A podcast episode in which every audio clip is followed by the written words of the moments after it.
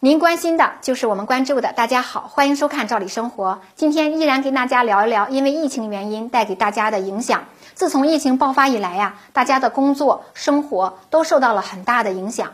眼下呢，疫情的拐点依然没有出现。随着各地陆续复工，大家可能还要面临一场更加严峻的考验。因为目前还处在假期，孩子们还没有复课。未来啊，三月一号能不能如期开学，还没有具体的说法。很多家有孩子的就担心说，如果推迟开学复课，家长呢又要需要上班。那么以前呀，可以考虑把孩子送到一些托管机构，现在也实现不了。那孩子怎么办？谁来照料呢？甚至啊，很多现在就上班的朋友，其实就面临这个问题，真的是急需解决。有的地区就这个问题也提出了应对的办法。像北京市呢，在二月一日，人力社保局联合市教委就发布了关于因防控疫情推迟开学企业职工看护未成年子女期间工资待遇问题的通知，明确的规定了每户家庭可以安排一名职工在家看护未成年子女，在这期间的工资待遇由职工所属企业按照出勤照发。同时规定，在这个期间，企业不得解除劳动合同，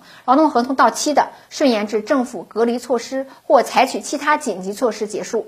很多人非常羡慕北京市的规定，当然也有不少人对这个措施是否能够落实到位表示担心。有句话说：“人在江湖，身不由己。”职场人也是一样啊，很多工作不是说放下就能放下。随着疫情的结束，未来还可能出现失业潮，不少人也不敢冒这个风险。其实这个问题也不是没有解决办法，在执行的时候呢，只要大家跟单位同事之间做好协调和沟通，有些工作如果在家办公也能够解决的话，相信很多单位是愿意给大家开这个方便之门的。其他地区呢，像上海市也给出了四条建议。那第一条呢，就是尽量采取弹性工作时间，或者呢远程办公等等，方便职工在家完成工作的同时，也能照顾好子女。第二呢，就是鼓励企业与员工啊协商解决，采取自设福利假等方式协调工作安排。第三条呢，就是有条件的家庭鼓励家庭成员帮忙，或者呢父母轮流看护。而第四点就是鼓励企业与职工间就看护孩子期间的工资等相关问题呀协商来解决。同时，也提倡企业要更加的爱护职工，职工也要体谅企业，共同的克服困难。相对比北京啊，上海的建议基本上就是要通过企业和职工协商来解决。